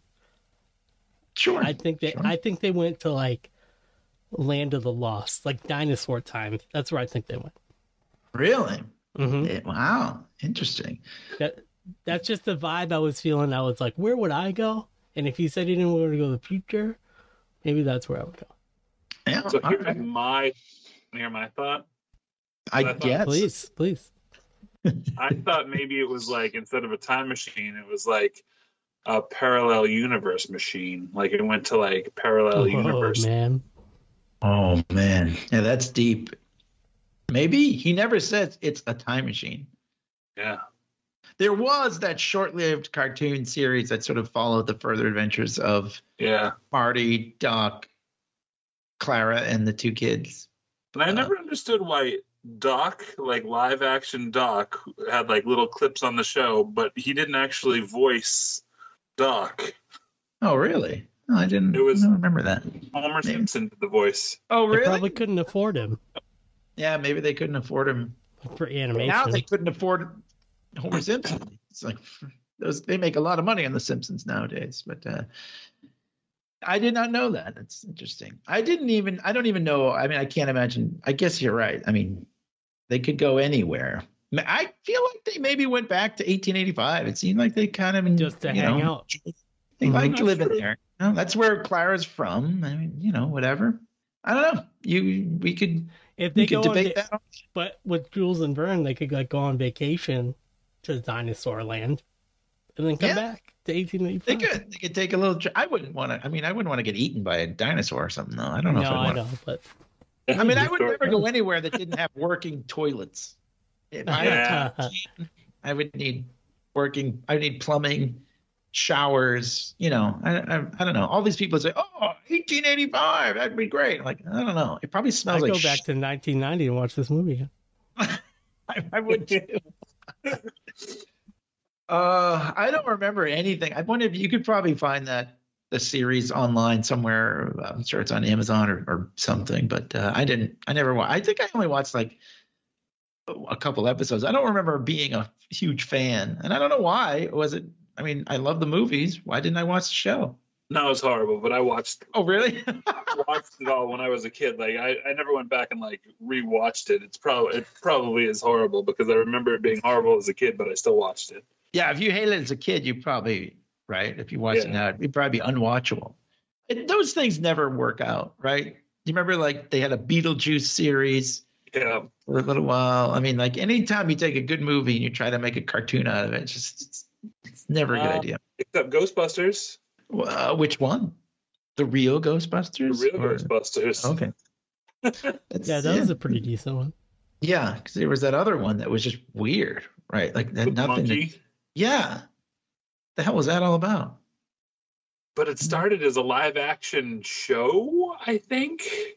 Oh my It's one of those weird, like Weird. Evil Dead, Army of Darkness, like rights things. You know what I mean? Yeah, Yeah. right, right, right.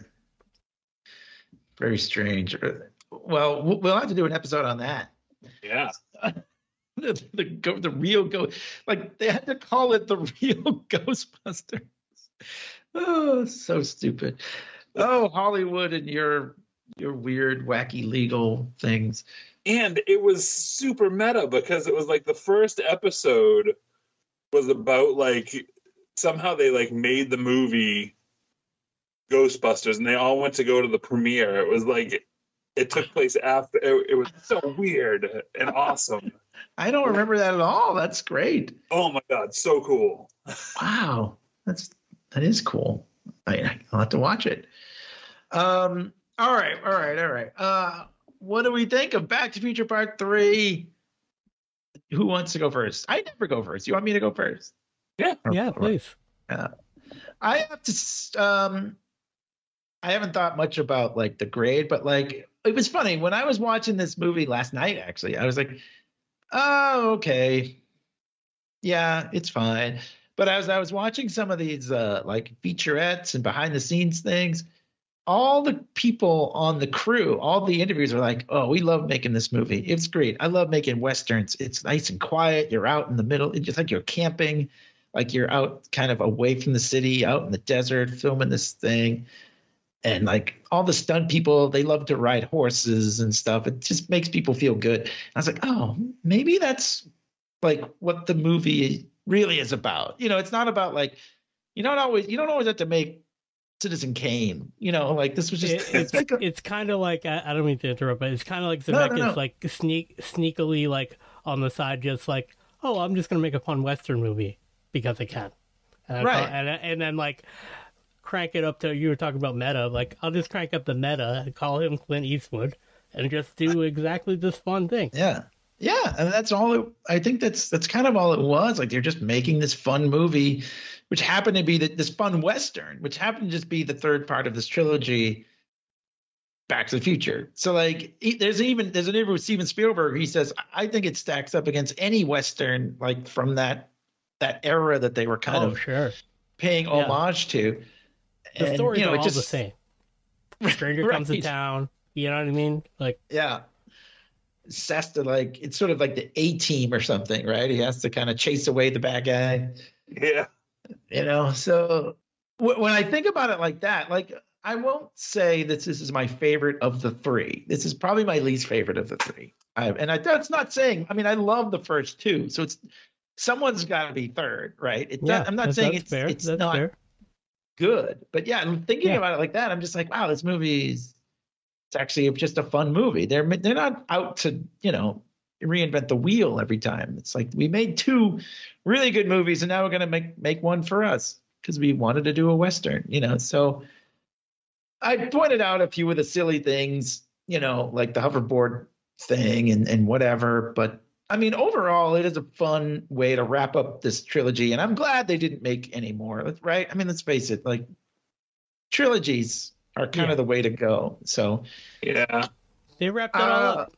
absolutely, and that's they, they wrapped it up like like you know, nice happy ending. Like Doc and Marty are sort of they have the option to hang out whenever they want, I guess, wherever, whenever they want, literally whenever they want, and you know, all the drama and like everybody's happy. Jennifer's there.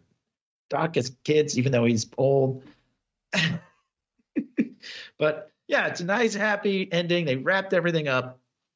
It's great.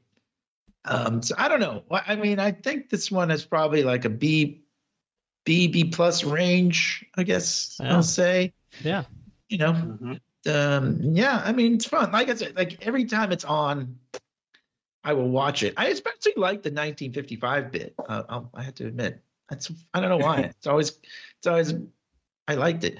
I also now we talked about this the last episode too, where like I remember seeing this movie, um, a, a couple times in the movie theater, and like I remember bringing my my brother bringing me, I should say, because he's older, so like he must have been like 18 or something, taking his little 13 year old brother to the movies which is kind of fun.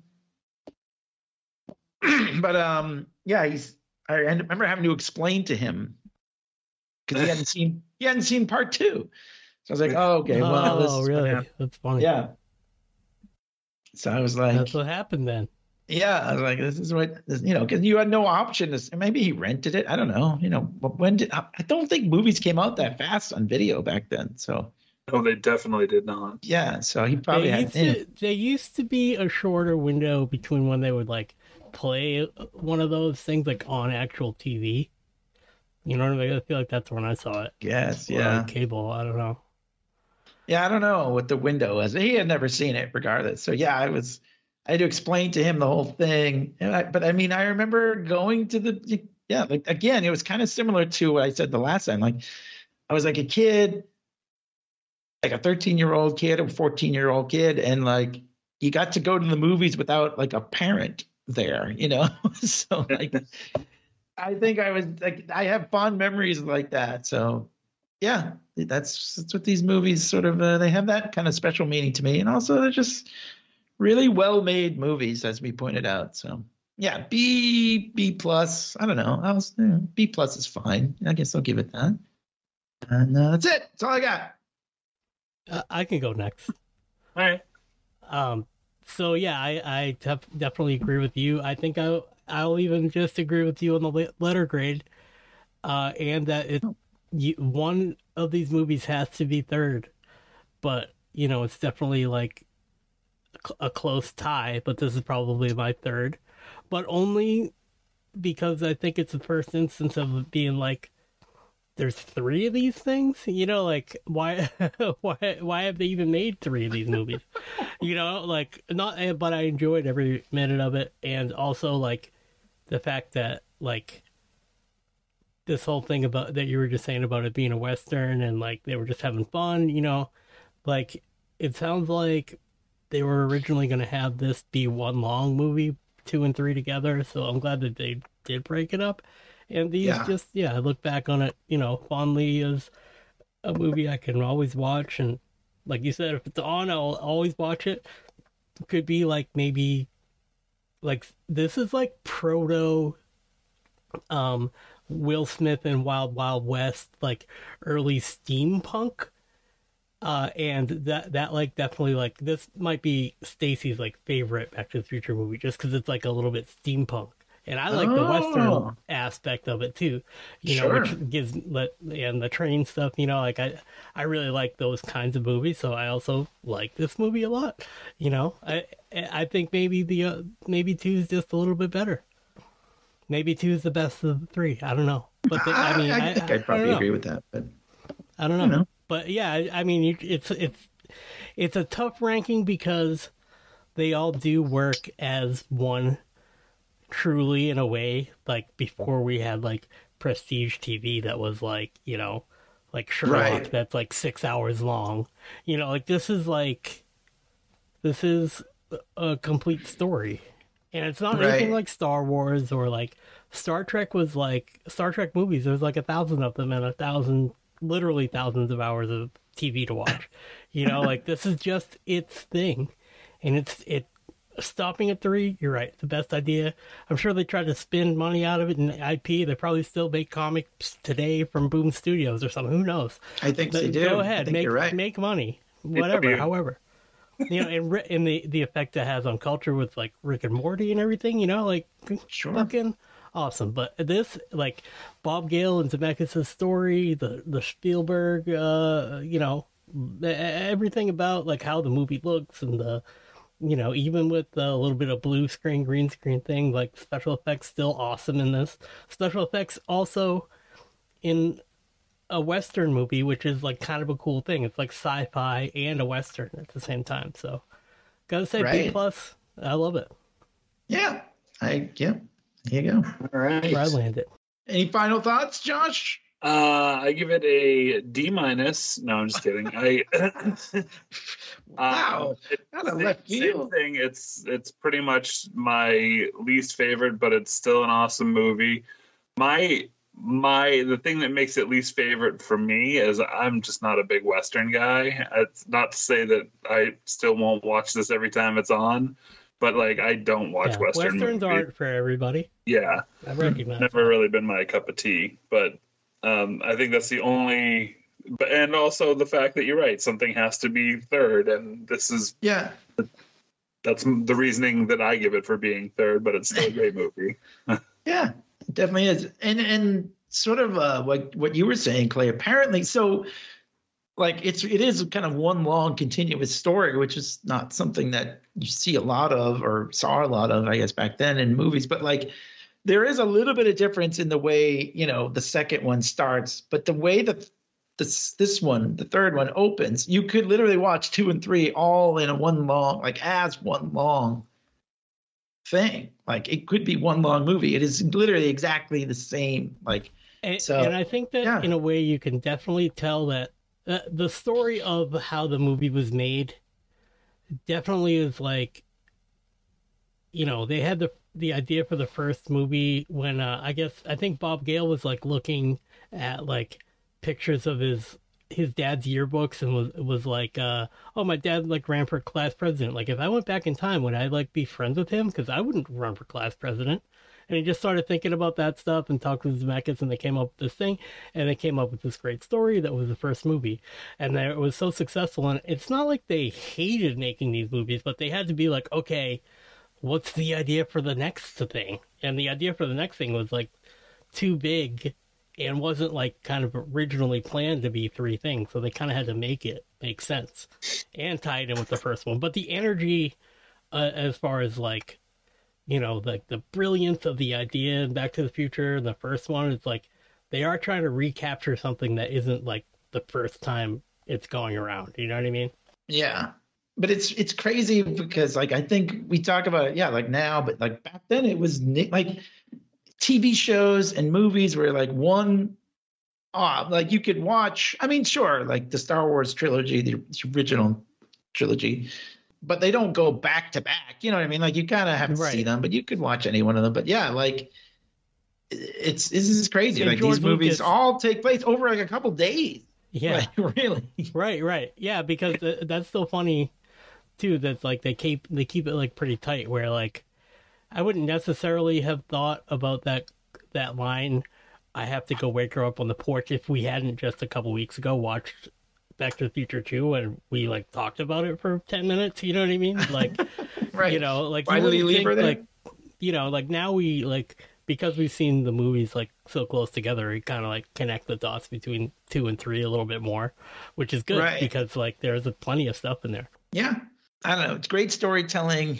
It's kind. It's a kind of movie anybody can watch and enjoy. So And still, know. as I was growing up with my sister, I was saying this before too. It's like we were equally delighted, just as like you know uh, we are as friends when like a new movie comes out. It's like oh, there's, a, there's like a new one. Like I can't wait to see that. You know what I mean? Like my sister Right. and then like my sister and I would always like watch it together, like whenever it was on too when I was a kid. So you know. yeah, I mean, yeah, my brother and I went to see it together, and and whatever. Yeah, so good stuff, Like everyone. you can put, you can have Back to the Future on, and like your parents are there, and you can Yeah. still have a good time and not be like bummed out that like you know you're watching like you know, whatever dad well the news that dad wants to watch or whatever. You're like we're all watching Right. Back to the Future, yeah. everyone can get into this movie. You're right. yeah, exactly. Everybody can.